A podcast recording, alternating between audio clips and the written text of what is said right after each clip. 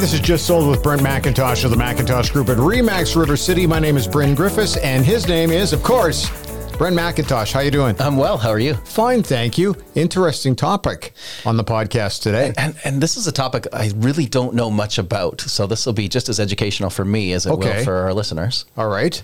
And well, as as the title of our show today is called, "Is there a silent killer in your home?" Yeah, that's kind of scary. Where are we starting with this one? Well, we're going to talk about radon gas. And, Ah. and and this is not new, but it's sort of new to us here in the real estate industry here in in Alberta, anyway. And joining us today is um, a gentleman who has a radon gas uh, detection company and removal system. Oh, great.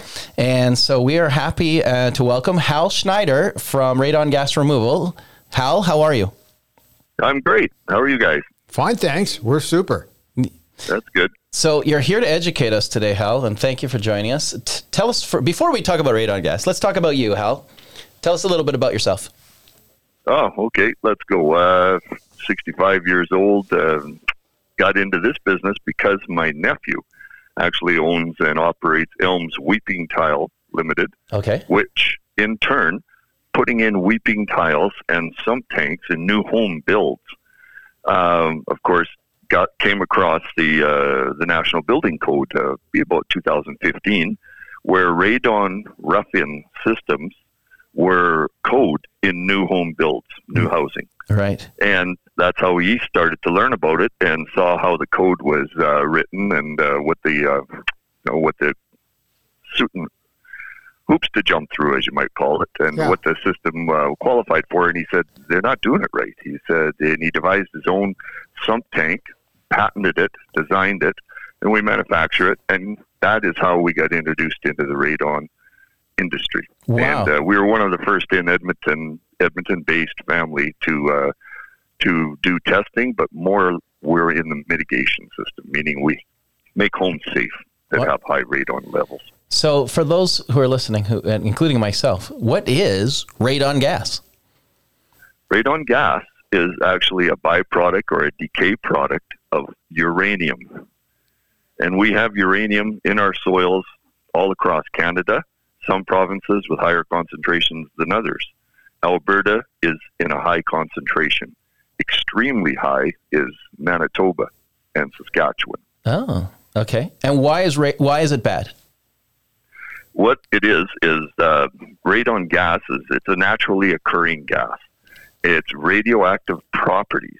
That means they spontaneously change, as like in a nuclear reactor. There's always energy being released, and that energy is being released into the air on small dust particles that we breathe into our lungs, and it affects the DNA in our tissues of our lungs Hmm. and causes lung cancer number two cause of lung cancer across the world next to cigarette smoking. Hey, Hal, why is this so prevalent in Alberta, Saskatchewan, and Manitoba? Any particular reason for that?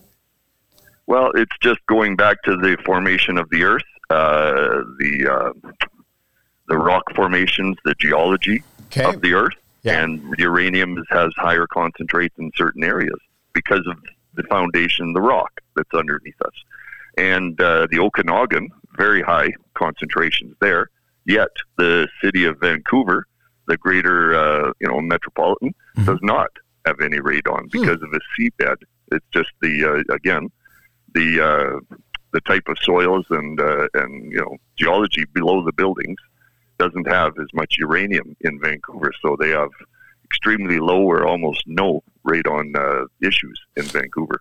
So uh, and now, correct me if I'm wrong, but radon is odorless, tasteless, colorless. How do I know it's in my house?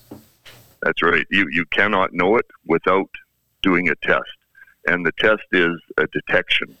Uh, it can be electronic, or it could be uh, what you know we would call like static, where the radon gas enters the testing device, and the actual energy of the radon gas is what uh, is counted, and that is that's how you get the uh, the testing on the digital testers. Mhm. You'll get a, a number on there, and it's from the amount of disintegrations per second per meter squared, and that has a fancy name called a becquerel or a BQ. Okay. And how long does it take to, to do that test? All depending on the different types of testing devices. Uh, the, the RadonEye Plus, which is one of the new and bestest, you would call it in the, in the market, uh, 10 minutes you get a, a, reading. But now that's called a snapshot. It means it's a reading at that exact moment. Okay. Uh, the static or you know the ones that look like a small hockey puck that you put on a counter and leave for 90 days mm-hmm. the radon actually lights or sticks onto the device and actually penetrates a small plastic film and gets into the device and leaves scarring tissues on the device and those scar tissues or marks are all counted in a laboratory and through a electronic device does the counting, not manually. Right. And you get an average over three months of what your radon levels are. And that, and that be- is actually what Health Canada suggests to okay. decide on mitigation is a 90 day test. And that would be much more accurate than the snapshot test you were talking about well, earlier. Yeah. It's, it's like getting your blood pressure taken, right? Yeah. You take it once and it's high, but you take it over three or four days, you're not so high. Because radon fluctuates up and down, up and down. It doesn't stay the same level in any house. It has highs and lows, all depending on the air pressures of the home, negative or positive. So, Hal, when you do this test for somebody and you recognize there's a problem, are people shocked and surprised because they never thought that they were living in a situation like this? That's exactly what happens, and fear is the first thing because right. it is a health it is a health issue. They're afraid. How long have I lived in this? How how much have I breathed? Mm-hmm. Did it affect me? And they go see their doctor. Well, their medical doctor can't do a test and say you have lung cancer because you have been breathing radon gas. Right. They'll say yes, you have tumors in your lungs, and uh, it's probably you've never smoked, you've never been around a smoker, you weren't a firefighter, you weren't working in mines. Uh, there's the second probability is that it's radon gas, and that's how it's the number two killer because uh, radiologists and natural cancer doctors are part of Health Canada and the Alberta Lung Association in raising awareness to the public about radon gas that they should test their homes. So people are afraid and they think there's nothing they can do, but that's not true. So, well, we'll talk about remedy here in a second. Um, sure. It seeps into your house from below. Is that the best way to describe it? Through through your, the the concrete, your basement slab. That's correct. Yeah, it comes from soils and into the home. And what happens is the home actually has negative air pressure, and I'll try to simplify it. The home draws air into it, and by drawing that air, it draws the air from the soils and any other soil gases are coming into the property, either through cracks in the floor, cracks in the walls of the concrete, gapping that all basements have around the floor or the floor slab, as it's called, where it meets the foundation, the um, your footing and your wall. There's always a small gap because the basement floor is always poured after the footings. Yeah. Mm-hmm. And the basement floor shrinks a tiny bit because that's what concrete does when the water leaves it and it dries.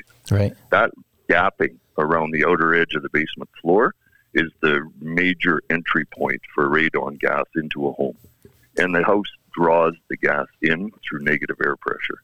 So, will you have more radon in your basement than perhaps on your main floor or your second floor if it's a two story? Or does it eventually go everywhere? Quite probably, yes. Your higher concentrations are going to be in the basement because that's the entry point. As the radon rises through the home, it tacks or sticks onto walls, items, furniture, carpet, clothing, and it'll stay there because uh, that it, it, won't travel as well upwards into the other uh, levels of the home, unless a lot of our new homes don't have doors to the basement. They have beautiful wide staircases Mm-hmm. That air travels quite freely.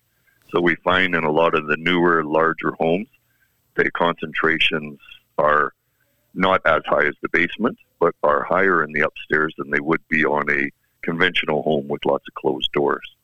Now, and how much air from the basement is being pushed into the house. That's the, the second factor on the air exchange on the furnace. New homes tend to be a lot more airtight than homes that are perhaps 40 or 50 years old. So if you have a newer home, does it have a greater chance of having radon, or is the location of the home um, more of a chance of, of having radon? both things uh, come to play. But Okay. the fact that the new homes are so tightly sealed and so energy efficient, Yeah. the radon has very few escape routes, and higher concentrations are found in newer homes. It's not that the newer home uh, has brings in more uh, radon gas; it just doesn't get out. We call in older homes natural ventilation, meaning loose fitting doors and windows. Right. So the radon escapes to the atmosphere because that's where the uh, the air pressures are changing, right? And you know, you have your air pressure in the home and the air pressure outside. You know, when you leave a window or a door slightly open and you hear that whistling sound, Yeah. well, that's the air exchange of the house to the outside, and that's what radon's doing. It's escaping in older homes mm-hmm. easier, but older homes have a lot more cracks in the foundation, so they get a little more entry too. Yeah. But new homes keep the radon in the home because we keep our air in our home uh, because it's conditioned air, and that's how we save our energy bills. Hal, I got to say I'm dumb when it comes to the exhaust or the ventilation fan of the house. I still don't really know what what the heck that even does. Does that play come into play at all here with uh, with this? You mean like an HRV or a heat recovery ventilation? Yeah, there's a there's a light switch on my wall. It's Even just- the exhaust in your bathroom. yeah, yeah, it's it's, it's got a ventilation fan, and I I I still don't really fully understand what that does and if it's a good thing or a bad thing. right?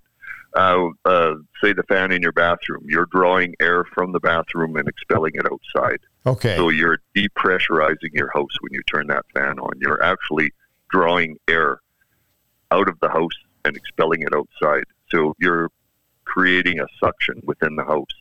Uh, we'll use, for an example, a, uh, a range, like a uh, an island with a range with a downdraft um, ventilation. Like instead Right. of a hood fan, it has a downdraft Yep. they are really high, high uh, amount of air drawn in that, uh, expelling to the outside. So it depressurizes the house, and the house needs more air. It sucks. It finds air. It's drawing it up from the soils underneath, through the concrete and through those cracks. So radon is higher when fans are on, like downdraft Gotcha. on ranges and bathroom fans. An HRV, you're supposed to be exchanging your air equally. You're putting air out, but you're bringing air in. Right. So you shouldn't change the pressures in the house that a great deal. But that's not a uh, fail safe for radon because you're still bringing air into the house naturally, you know, from the negative air pressure of the house. You're diluting it with outside air, but you're not solving the problem. So Gotcha. it's kind of like putting a, a paper towel on a cut instead of a, a good bandage or, you know, you're not helping the healing. Okay, so let's say that uh, I suspect my house has radon in it. What do I do next? uh, you do a test. That's for sure. You Okay. call uh, a CNRPP, which stands for Canadian National Radon Proficiency Program.